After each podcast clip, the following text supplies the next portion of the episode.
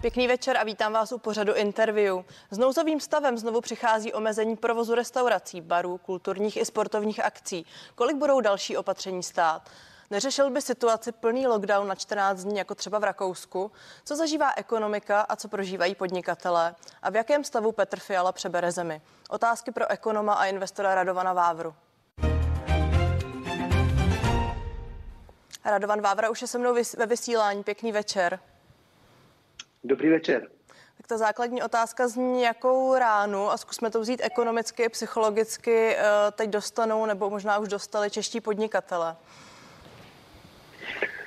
Já už ji ani nespočítám, kolikátá je. A je to jako, když se bouchnete do toho bolavého lokte znova a znova. Takže ta intenzita je strašidelná. A co je na tom nejsmutnější je, že je to prostě úplně zbytečné. My od začátku té pandemie máme tři jednoduché nástroje, to znamená trasování, testování a izolování.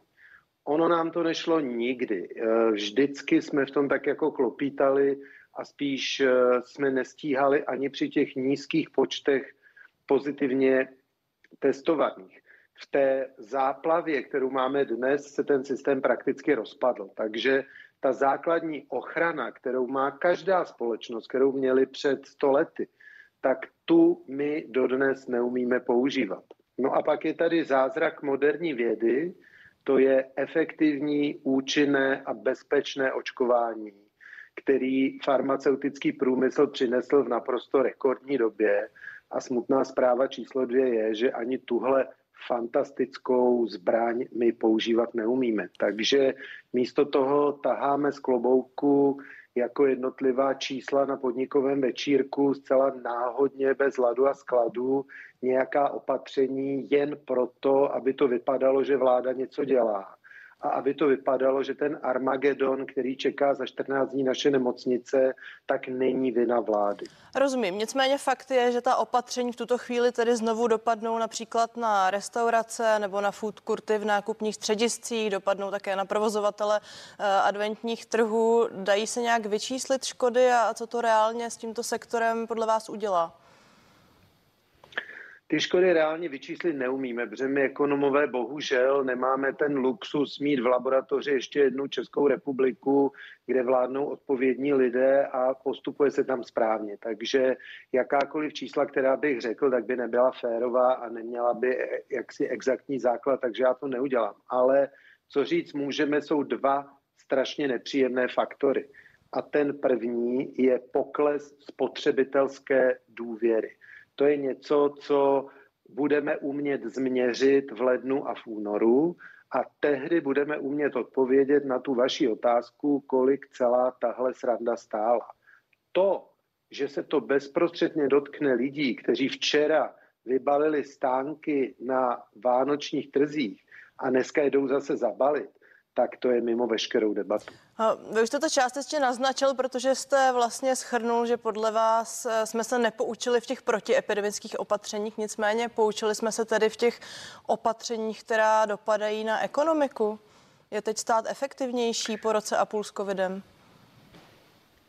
Stát není efektivnější, ale už nám to nevadí. My jsme prostě společně s naší vládou, která na smysluplná opatření rezignovala v zásadě hned, a rozhodla se použít na všechno bazuku, to znamená nalít peníze na ekonomiku, někomu je to málo, někomu je to hodně, ale to je jedno, tak my už jsme si na tenhle přístup zvykli. Nás už nikoho ani nešokuje, že pan ministr Havlíček včera prostě úplně rutinně řekne tak a vážení daňoví poplatníci, za naše selhání si opět připlatíte tím, že my tady budeme podporovat ty nejhůře zasažené podnikatele, kteří prokáží ten či onen pokles tržeb.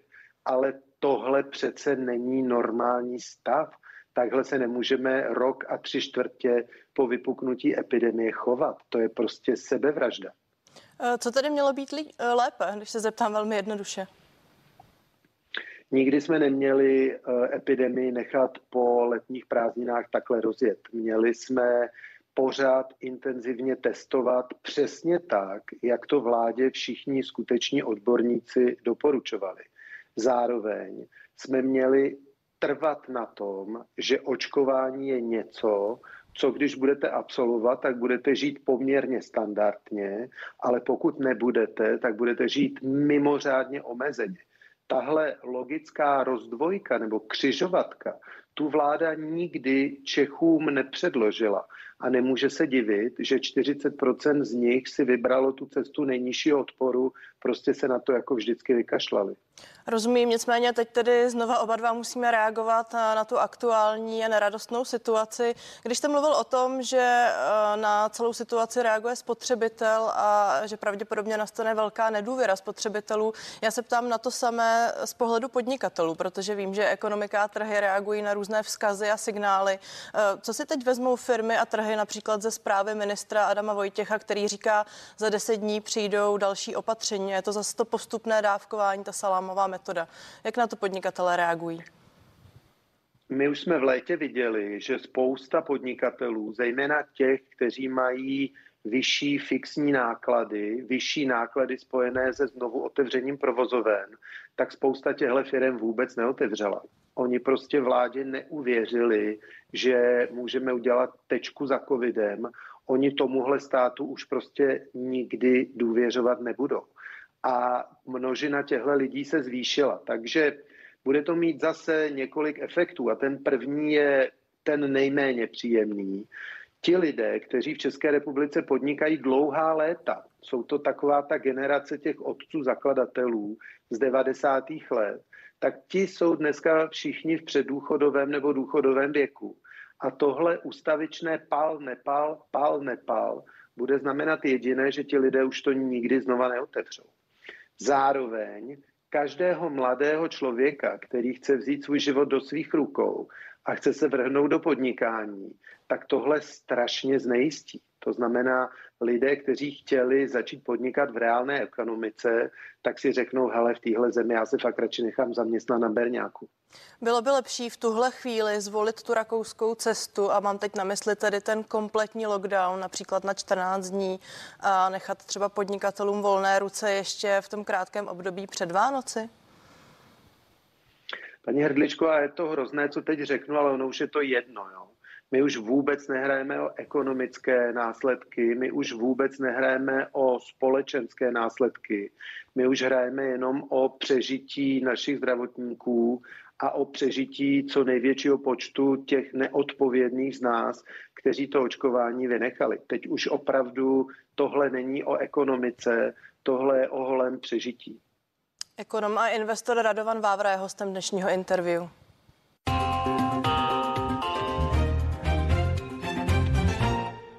Pojďme tady ještě k té aktuální situaci připomenout, že vláda schválila uh, fungování programu COVID 2021, různých kompenzačních programů.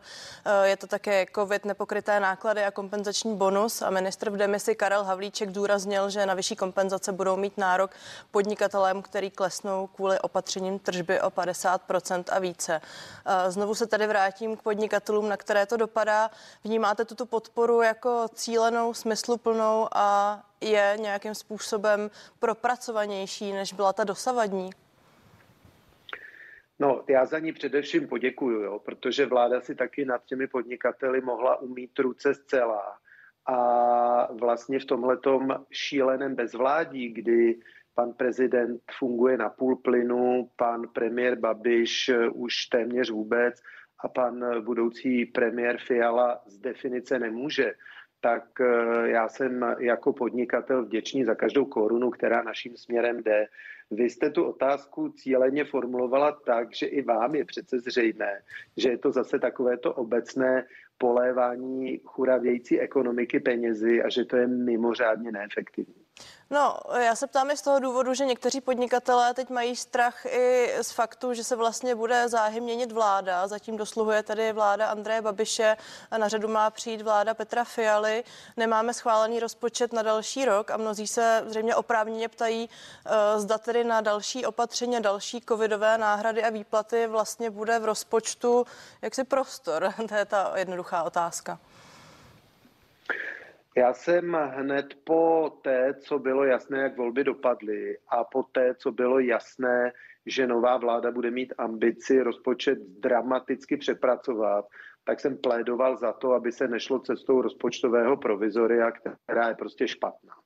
To bylo v ekonomicky stejné, ale epidemiologicky, dramaticky lepší situaci. Takže tenhle můj apel bych dnes s dovolením zopakoval. Já rozumím tomu, že rozpočet paní ministrině Šilerové je naprosté peklo a rozumím, že každému poslanci, který by pro něj zvedl ruku, tak by ho ta ruka dva dny brněla. Ale prosím vás, zkuste to zvážit, protože ten opačný postup může mít přesně ten efekt, o kterém vy hovoříte, že v tom rozpočtovém provizoriu, byť by vláda politicky vůli měla pomáhat, tak ten režim toho rozpočtového provizoria je proto nejméně vhodný. Takže já, kdybych byl jeden z těch 200 poslanců, tak bych kolegy přemlouval, abychom nechali ten rozpočet paní ministrině Šilerové projít a abychom v prvním kvartále připravili komplexní novelu. Nicméně já myslím, že teď řada podnikatelů potřebuje spíš slyšet tu garanci, zda ty současné slíbené kompenzace vyplatí i příští vláda. Příští ministr financí Zbyněk Staňura již naznačil, že to, co se v tuto chvíli uzavře a potvrdí současnou vládou, tak v tom bude pokračovat i vláda budoucí. Já jsem se ptala na to, zda zkrátka v tom plánovaném ambiciozním rozpočtu na příští rok, který eh, Petr Fiala připravil na ty kompenzace, bude místo. Já jsem si jistý, že každá vláda eh, tohleto bude umět řešit. To, ta dobrá zpráva je, že v rámci státního rozpočtu se nebavíme o dramatických částkách a vůbec si neumím představit, že by tyhle peníze mohly nedoputovat. Takže byť k tomu nemám naprosto žádný pouvoir ani mandát, dovolím si podnikatele uklidnit. Neumím si představit vládu, která by jim chtěla peníze v této situaci odříct. Eh, pojďme tady připomenout, že dosluhující vláda počítala se schodkem na další rok ve výši 377 miliard korun. Sněmovna ho ale nepodpoří a Petr Fiala chce snížit deficit na 300 miliard. Eh, podle budoucího ministra financí Zbyňka Staňury bude potřeba do něj zahrnout právě kompenzace, o něž jsme teď tady hovořili. Eh, je tedy podle vás stále reálné za těch současných opatření, za to, co vidíme, že se na nás řítí, snížit schodek o těch slibovaných 80 miliard? Reálné to určitě je, otázka, jestli je to rozumné. To jsou dvě různé kategorie. Eh, já bych v otázce rozpočtu vždycky raději volil dámský pilníček než sekeru a skutečně bych nepovažoval za prvořadý cíl a pane Vávro, slyšíme se, ano, cíl. Povídejte, na malou chvíli jste nám vypadl, už vás zase vidím skutečně bych nepovažoval za prvořadý cíl eh, to naplnění těch eh, jistě správných politicko-makroekonomických předvolebních slibů.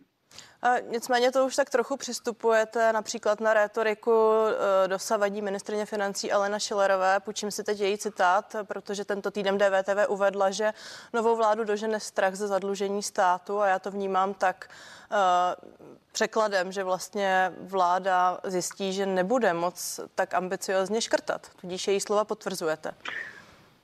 Ne, ne, to naprosto nepotvrzuju. Paní ministrině Šilerová to myslí zcela jinak a já bych si ji dovolil nekomentovat, ale pro jistotu teda vysvětlím, aby mi bylo zcela opírali o epidemiologickou situaci před dvěma měsíci.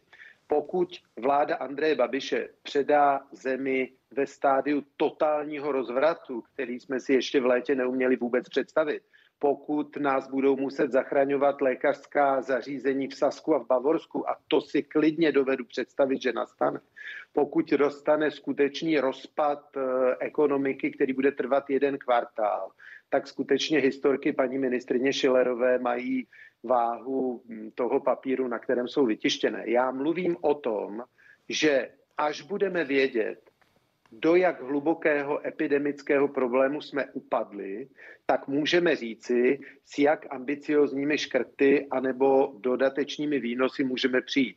Chtít to teď po vládě je politická hříčka. Teď je to opravdu nefér. Rozumím. Na stranu druhou, když jsme byli v předvolební kampani, tak jsme stále ještě nebyli za covidem. Proto se mi chce zeptat, zda i ta budoucí vláda nemohla tak trochu počítat s jistými černými scénáři, protože když se člověk podívá do jejich programových prohlášení, tak tam například o covidu není ani slovo, což se lajkovi taky nechce úplně věřit. Proto se ptám, zda neměla být připravenější na tento scénář. A teď myslím z pohledu ekonomiky. Já myslím, že, te, já myslím, že ten denodenní vývoj, kdy pan prezident chvíli je marot, chvíli není marot, kdy máme kandidáty na důležitá ministerstva, pak je zase nemáme, ukazuje, jak prostě ne, nesmírně obtížné je plánování v téhle době. My myslím, že bychom v zájmu všech lidí této země měli vládě poskytnout obligátních 100 dní. Myslím, že to je dobrý demokratický standard. A po těch 100 dnech pojďme se jí zeptat, jak to s tím rozpočtem na ten příští rok skutečně vypadá. Hmm. Pojďme nicméně ještě krátce zhodnotit eh, eh, dva zákony, dvě opatření, eh, která se dotknou nové vlády a také rozpočtu. Pochopitelně vláda ještě stihla od ledna přidat důchodcům nad rámec zákonné valorizace a budoucí ministr Zbigněk Staňura už uvedl, že pochopitelně tento zákon budou dodržovat a tím pádem dodrží i to navýšení důchodů. Je to podle vás rozumné? Opět, když se vrátíme k aktuálním číslům schodku, současnému stavu rozpočtu a ekonomiky. No čistě fiskálně je to značně nerozumné, protože to bylo přesně to Babišovo nakupování volebních hlasů a rozumím tomu, že nová vláda víceméně z technických důvodů už to není schopna zastavit, ale ekonomicky je to pochopitelně špatně, protože nejde na jednu stranu pobrekávat nad vysokou inflací a zároveň do ekonomiky dále stříkat nekryté peníze. To se prostě navzájem vylučuje. Eh, rozpočet navrhovaný Babišovou vládou počítá také s tím, že přidáno dostanou i státní zaměstnanci a to o 14 korun od ledna. Věříte, že i tohle přidání bude zachováno?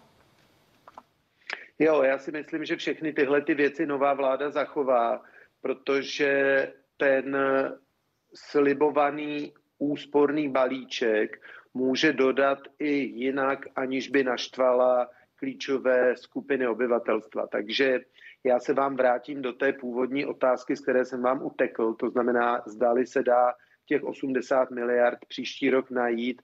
Ano, dá se.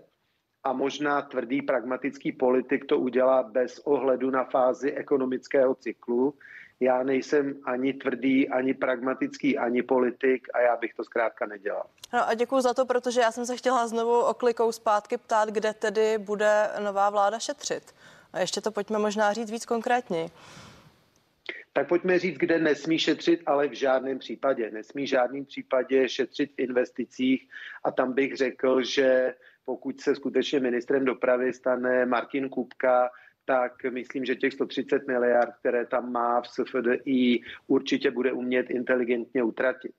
V žádném případě nesmí vláda omezovat výdaje, které mají eh, povahu s takzvaným multiplikačním efektem. Já se omlouvám, já vím, že diváci nesnášejí ty ekonomické definice, ale zkrátka v ekonomice máte dva typy výdajů z tohoto pohledu. Takové ty, co tím státním rozpočtem jenom protečou, korunu dal, korunu vzal, a potom takové, kdy nalejete korunu, ale vypadnou vám tři.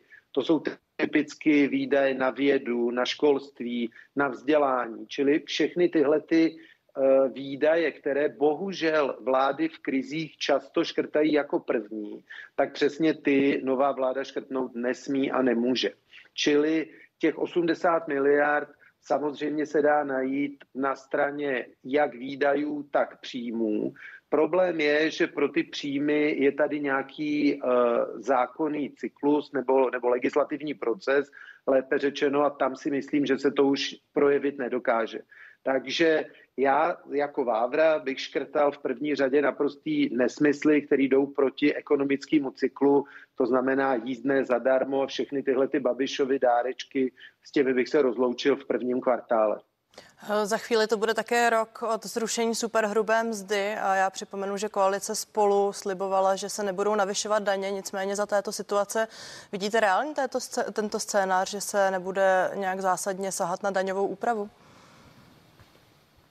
Jo, já ho vidím jako reálný, protože si myslím, že politická vůle v tomto případě prostě se najít nepodaří.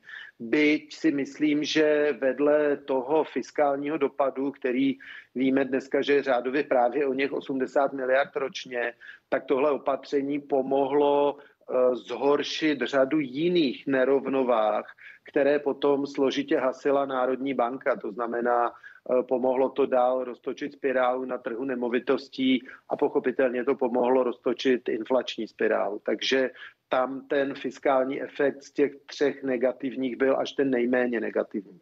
A blížíme se ke konci. Ještě krátká otázka. I přes veškerou nerovnováhu trhu a aktuální situaci zatím Česko netrápí vysoká nezaměstnanost. Vydrží to podle vás? Jo, jo, to je věc, která je u nás strukturální. Málo kdo ví, že uh, rigidita nebo svázanost trhu práce se dá exaktně měřit. My ekonomové to umíme a asi málo kdo by na první dobrou uhádl, že náš pracovní trh je tím nejsešněrovanějším na světě. Máme horší pracovní trh z pohledu flexibility, než známé ochranářské Německo. To je dílem v uvozovkách dobré práce odborů. Oni pro své členy dodali maximum, ale my jako republika tím obrovsky trpíme. Ale v té konkrétní situaci, na kterou se ptáte, to skutečně brání propouštění. To byl pohled ekonoma Radovana Vávry. Já vám moc děkuji za dnešní rozhovor. Pěkný večer. Krásný večer. Vám děkuji, že jste se dívali. Těším se na viděnou u dalších pořadů CNN Prima News a za malou chvíli divoká karta.